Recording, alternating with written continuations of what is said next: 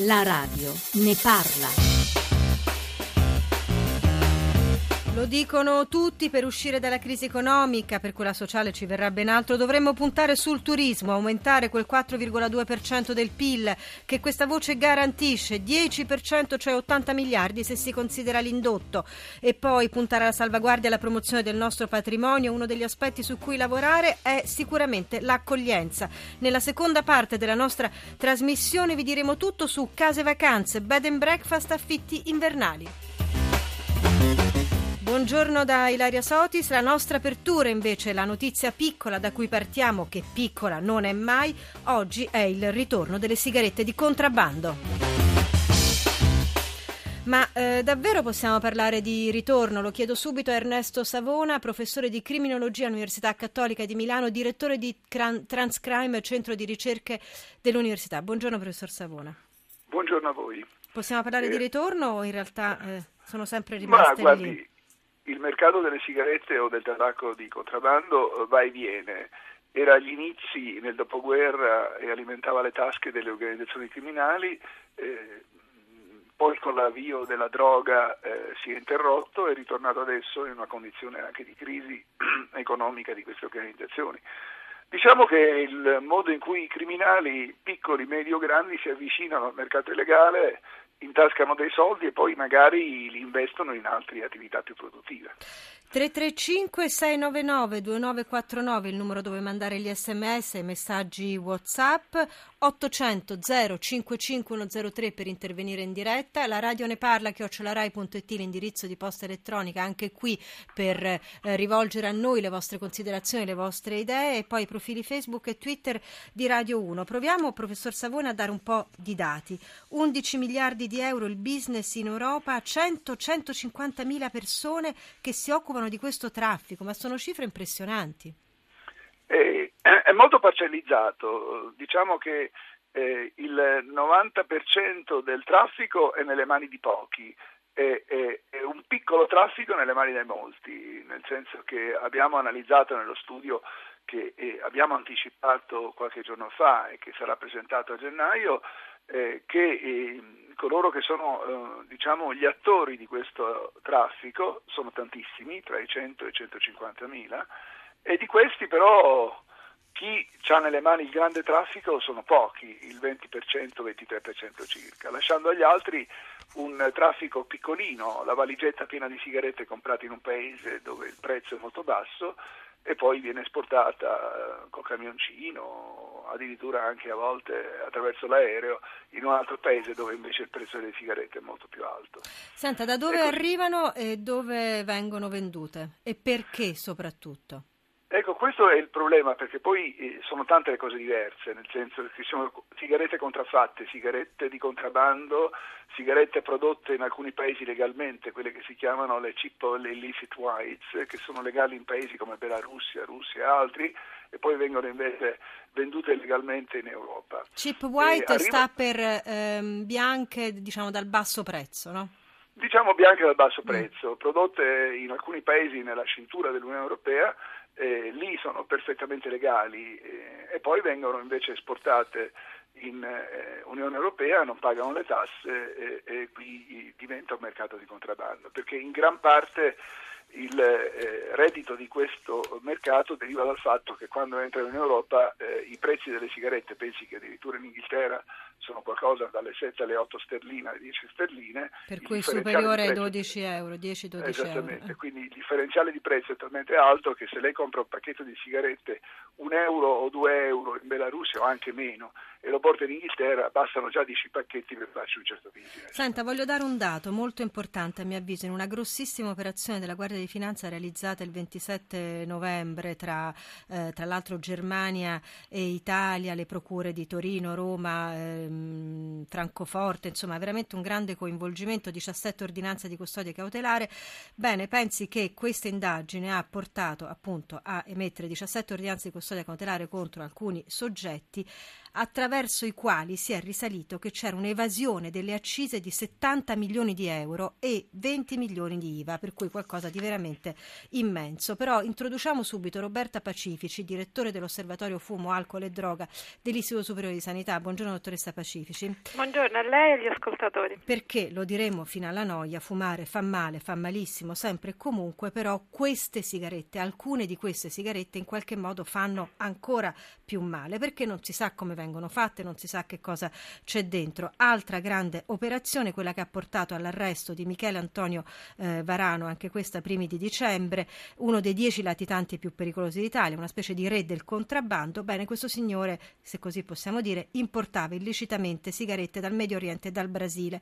Chissà cosa c'era dentro, come si fa a sapere che cosa c'è dentro? Pacifici. Allora, come, come, lei ha giustamente detto, è doverosa una premessa perché gli ascoltatori devono sapere esattamente che stiamo parlando di un prodotto che, seppure quello lecito, ecco, è responsabile di circa 80.000 morti l'anno solo in Italia e questo per la presenza durante la combustione di oltre 4.000 sostanze, di cui molte cancerogene comunque tossiche e della presenza in molte sigarette italiane del polonio 210 che è un elemento radioattivo e abbiamo calcolato che il fumatore di un pacchetto di sigarette al giorno in un anno corre un rischio biologico pari a 300 radiografie del torace.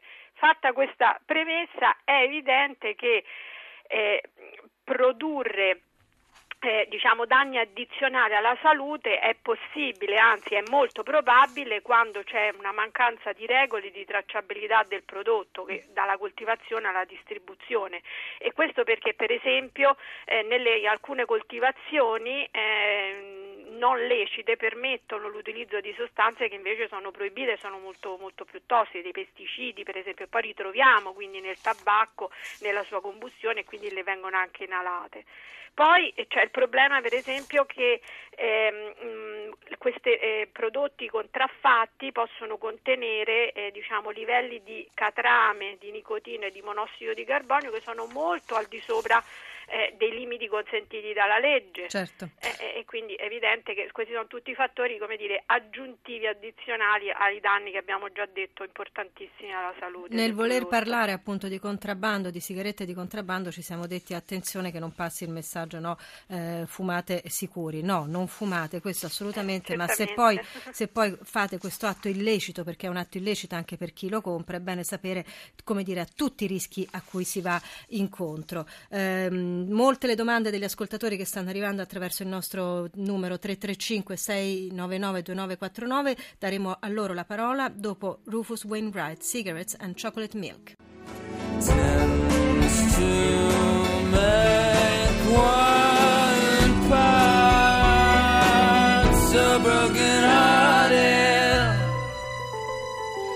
Professor Savona, Transcrime, l'invasione delle bionde, sequestrati 10.000 kg in otto mesi nel Casertano, sigarette di contrabbando, 20 kg in auto, 15 casse di sigarette in casa, un grosso carico di sigarette era costituito in alcune pedane, 3,8 tonnellate di bionde altrove. Insomma, questi sono gli ultimi flash di cronaca degli ultimi, diciamo, 3-4 settimane. Abbastanza impressionante, però se c'è tutto questo è che c'è domanda. Professor Savona. Eh, purtroppo c'è una domanda, questa domanda eh, che è quella che dovremmo scoraggiare in tutti i modi, io sono molto d'accordo, l'obiettivo di tutti è quello di far smettere la gente di fumare eh, o di non fare iniziare a fumare, perché la cosa che mi preoccupa di più è sempre gli adolescenti che cominciano, ma questo è un altro discorso. Se noi vogliamo veramente monitorare il fenomeno dobbiamo ridurre la componente illegale, che viene anche provocata dal prezzo delle sigarette e da ancora la difficoltà di tracciare. Quindi, certo eh, più andremo avanti, più dobbiamo stare molto attenti che se noi aumentiamo il prezzo delle sigarette al punto tale da spostare i consumatori sul traffico illegale, cominciamo ad avere qualche problema, cioè non sappiamo più chi fuma, chi smette di fumare o chi continua a fumare, perché queste persone vanno sul mercato illegale. Questo è quello che dice anche un nostro ascoltatore Vincenzo, le sigarette costano troppo, se la prende col governo che evidentemente tartassa di tasse. Abbiamo un altro ascoltatore, non capisco il nome, ah Gaetano, buongiorno, in Gaetano, diretta, Gaetano. In diretta Senta, da dove? Pronto, io sono un ex chimico dei monopoli. Sì. Noi in Italia avevamo 22 opifici e poi è scesa in campo l'idea di privatizzarlo. Privatizzare sarebbe stata eh, l'introduzione della possibilità delle fabbriche straniere di eh, fare le fabbriche in Italia. Quindi il problema non si sarebbe risolto comunque. Semmai è stata una politica sbagliata. Questo è un discorso fondamentale da fare, quello dei monopoli, di, uh, di ridurre gli opifici, la produzione delle sigarette riducendo gli opifici e invece diciamo eh, incrementando quello dei giochi. Grazie, eh, grazie, grazie a Gaetano, l'incrementazione del, dei giochi, la riduzione degli opifici, c'entra tutto questo con quello che abbiamo probabilmente erroneamente definito ritorno del contrabbando, professor Savona? Ma non credo molto perché nel momento in cui sono stati privatizzati il sistema di controlli sulla qualità del tabacco e della filiera completa è altissimo, quindi eh, tutto ciò che è illegale è illegale al di fuori di questo. L'idea che fosse monopolio prima e che adesso invece è stato privatizzato non credo che crei un particolare allarme sulla qualità del prodotto o sulla salute danneggiata. Il Senta, come viene venduta la sigaretta di contrabbando oggi? Ancora all'angolo della strada, mm, a pacchetto a stecca? Perché questo è importante quando parliamo di queste attività eh, criminali che eh, erroneamente si possono immaginare come piccole. In realtà c'è il tema del controllo del territorio dietro, no? Sì, eh, questo noi abbiamo analizzato 273 aree in tutta Europa, quindi eh, pezzettino per pezzettino, perché la realtà non è sui paesi, la realtà è nelle singole regioni dei vari paesi. Eh certo. Ecco, dove vengono vendute? Non è più il banchettino all'angolo della strada, eh, le discoteche, i bar, alberghi e altre eh, località di questo tipo, cioè dove il consumatore si fida e, e c'è uno smercio di questa attività. E questo Quindi interroga anche una, una, responsabilità degli esercizi commerciali. Peraltro lei ha citato gli alberghi, ricordo che dopo il GR delle 11 eh, parleremo di alberghi, parleremo di affitti invernali, parleremo di bed and breakfast di case eh, famiglie. Tutti dicono che per uscire dalla crisi economica questo paese deve puntare di più sul turismo. Turismo vuol dire salvaguardia del nostro patrimonio, ma vuol dire anche eh, modificare la nostra accoglienza, la capacità di accoglienza, ebbene sentirete che giungla di regole c'è o meglio non c'è quando eh, si parla appunto di queste strutture ricettive che sono migliaia sul territorio, molto spesso eh, sorte anche in barba a quelle che sono le autorizzazioni e poi vedremo che cosa si fa in tema di controlli. 335 699 2949 dopo il GR delle 11.